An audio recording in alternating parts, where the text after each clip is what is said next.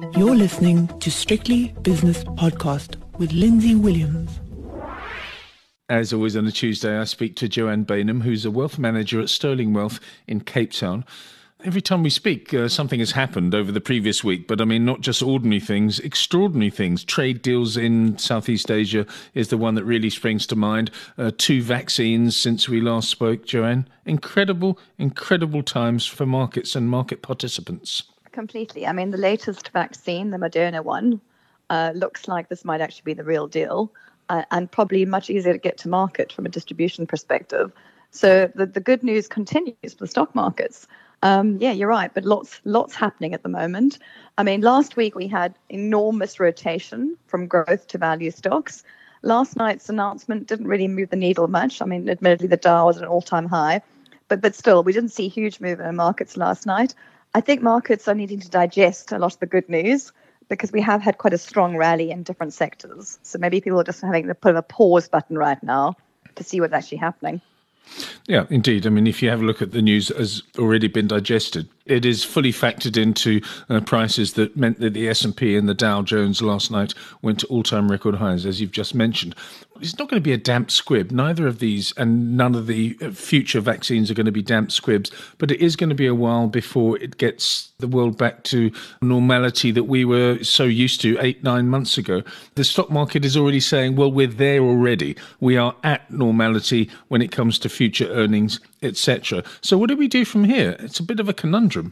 Look, I think we're only at the start of the transition from sort of a lot of these growth stocks to value.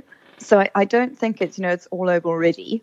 I think we've had an extreme move, and I think the market needs to pause for a bit because remember, the secular growth quality stocks have been the big buzzwords the last 10 years. And it's going to take a long time for people to start buying the more cyclical parts of the market. So there's going to be a lot of hesitancy on part of a lot of fund managers, particularly the ones that have made so much money out of these good companies. And whilst I understand that structurally you still want to be in quality growth companies because of their good earning streams, I think people have paid up a lot of money for a lot of these companies. So again, it's going to take some time. I think the markets will pause, watch what's happening. Let's not forget we're having some pretty bad numbers coming out on COVID around the world right now.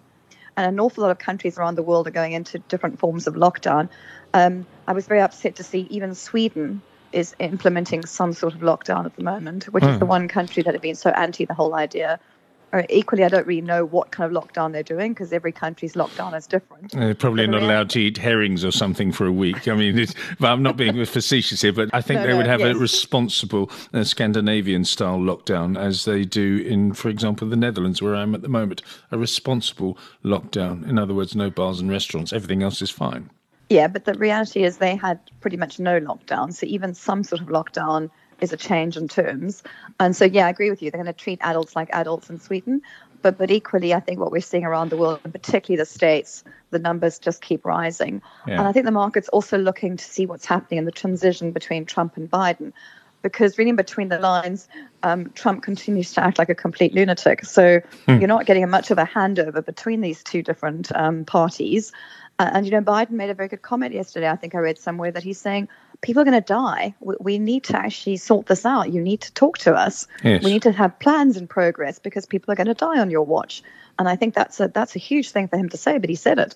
And I think we've got to start looking at what's going to happen the next couple of months. Because you're right, Lindsay, the vaccine will come, but it'll take time. And if they don't put a big another fiscal spending project through, you know, what's going to happen to people when a lot of these, you know, government employment programs end? I believe one of them sort of ends 1st of January next year. So what happens then if you have no job and government's not paying your salary? You know, so I think markets are starting to be a little bit cautious about that. But equally, if you have a longer term view, I, I think what we're seeing now is that the world, and I said to you last week, I think we're starting to return to normal sooner than we, a lot of us had thought. So I think hopefully by nine months into 2021, the world starts becoming normal again. If we find a vaccine, there's hope at last. I mean, we, we found a vaccine. My point is, we found two vaccines, and there'll be another two, five, yes. six, seven, uh, 12 vaccines in the next uh, six yes. months. So everything Completely. will be fine. I think, I mean, you and I have debated this at length. I mean, I think the world will never be the same way. I mean, the work from home argument is not going to go away. E commerce is not going to go away. A lot of these secular trends are very much with us.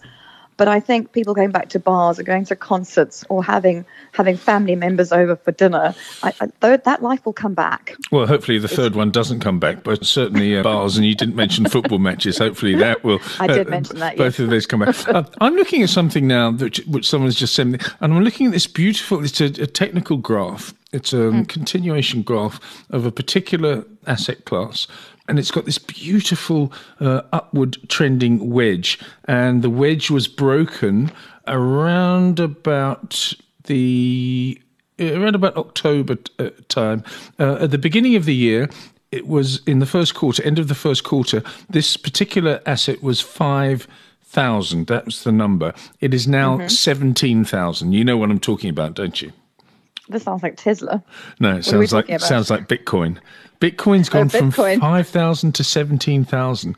What on earth is that all about? It has suddenly gone through the roof. It's gone from yeah, 11, 12,000 just a couple of weeks ago to 17,000 now. Bitcoin, I, are you a, a fan? I'm not a I'm not a no no. I I think there's a place for alternative currency in the world. Whether that's Bitcoin or not, I don't know, but I think there's a place for it. I'm not an expert on Bitcoin at all. It's never made a lot of sense to me. It never made a lot of sense when it was falling or rising. Yeah. It, it's a bit beyond me. I mean, from currency is supposed to be what's the argument? A store of value. Yes. And, and this thing's all over the place. You know, it, it moves far too quickly for it to be a currency. Think about it. If, if currencies reacted the way Bitcoin does, no one would ever trust them. So, you know, that is the problem. And as a medium of exchange, would you accept Bitcoin if it was worth this on say say for instance now you said it went from five thousand to seventeen thousand. Yeah. Okay, so you're running a shop now and someone pays you in Bitcoin at seventeen thousand. And lo and behold, before you know it, it's back at five thousand. Hmm. That that's quite an extreme move in the other direction. So I still don't know where you're there yet, but young people tell me all the time that this is the way of the future. So who knows? I, I, know the Chinese are looking at a digital currency. I know a number of very famous fund managers whose names now escape me are also talking about Bitcoin, and it makes sense in their portfolios. But you know what is interesting to watch at the moment? Bitcoin's rising, but gold's not. Yeah. So if if Bitcoin's rising because of a scarcity factor or because people don't trust central banks, why is gold not rising? So yes. I do think the two are a bit unusual at the moment because they tend to be highly correlated at times. It just seems to me that someone is it, it, someone's having a go at Bitcoin. Uh, I keep on getting um, emails about it, and uh, I haven't done uh, for the last six seven months. Uh, so it's almost as though someone's putting out a campaign there in order to promote uh, the efficacy of Bitcoin. Anyway, well done. If you well, I it. think you should have some, you should have someone on your show to talk about it, Lindsay. Yeah, I can't think of anybody. Of, I don't know anybody. People yeah. huge are huge fans of it. I, I, think it's a generational issue, and I think if you're younger, you do tend to understand it better.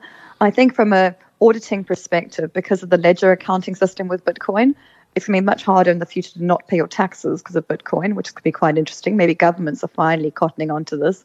Um, yes, I, at the moment, I don't really understand it, but you're right, it's done very well. But talking about other things that have done well, it's Tesla. Yes, so, it's going um, into the S and P 500, which is uh, which is a which is a great accolade. mind-boggling. Well it done, is, Elon Musk. I don't know if you uh, read John Authers' article on Bloomberg this morning. No. Fascinating comment he made. And last night's move, when you know it was announced that uh, Tesla would be going into the S and P, the share price went up by 12 percent. so here's a little interesting stat for you: the movement in Tesla's share price last night was greater than the market cap of Moderna, the same company that's just come up with a second vaccine to solve the world of COVID. So just that one that's movement. Just, that that movement, yeah, the movement in the share price Good is grief. greater than the share. So what they're saying is, one of the comments from him was, so a company that announces a vaccine that might save the world, its entire market cap is less than the movement in, in Tesla after the S&P guys got together and said, yes, you can join our index. I mean, they've done nothing remarkable except say you can join our index. It's uh, and maybe is this peak passive? Is this when people start to question the point of passives? I don't know, but very interesting concepts coming through. And would you want to buy an index which has just put a mark, put a stock in it that's gone up five times with their first set of eh, full year earnings. Yeah, it, it, all sounds a little bit odd to me. Sounds a little bit dodgy. I need to speak to a passive investor, and I know exactly who that person is. But let's uh, talk about you not being passive, you being active. What are you being active with at the moment at Sterling Wealth? Oh, oh no, don't get me wrong. We we love passive strategies. I just think this passive is the only way to go attitude doesn't make a lot of sense. I think, and as we've said to all our clients, or we've said to clients over the years, there's nothing passive about passive. You, you've got to make a very active decision which passive fund you want to be in, whether you want to be in the MSCI World or the S&P 500 or a small cap index or a large cap index. These are all very active decisions. Yeah, but on the So- other hand, Joanne, come on now. You let's say you've got six choices. You whittle it down to six choices. You put the money in that, and then away they go.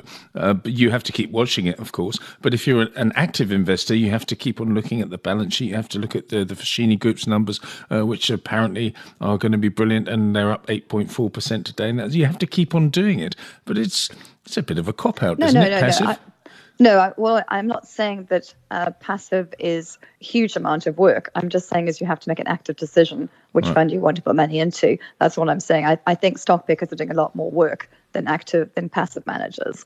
Um, so that's a different argument. Yeah, back to the markets though. I mean, it's just this rotation is fascinating to watch. Do I think it's sustainable? I think, as I said to you earlier, I think the short term, I think markets might pause and reflect on it. But if you think about the massive amount of fiscal spending governments have put in in the last few months, this could be finding the impetus the world needs to get growth back on its feet. And if you look back, if you look going forward from this level, I think value investing looks really interesting. Joanne, thanks so much for your time. That's Joanne Baynham from Sterling Wealth in Cape Town.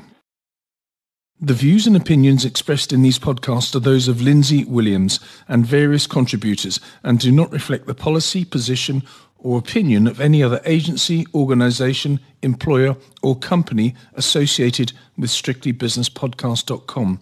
Assumptions made on the analyses are not reflective of the position of any other entity other than the speaker or the author. And since we are critically thinking human beings, these views are always subject to change, revision, and rethinking at any time. Please do not hold us to them in perpetuity.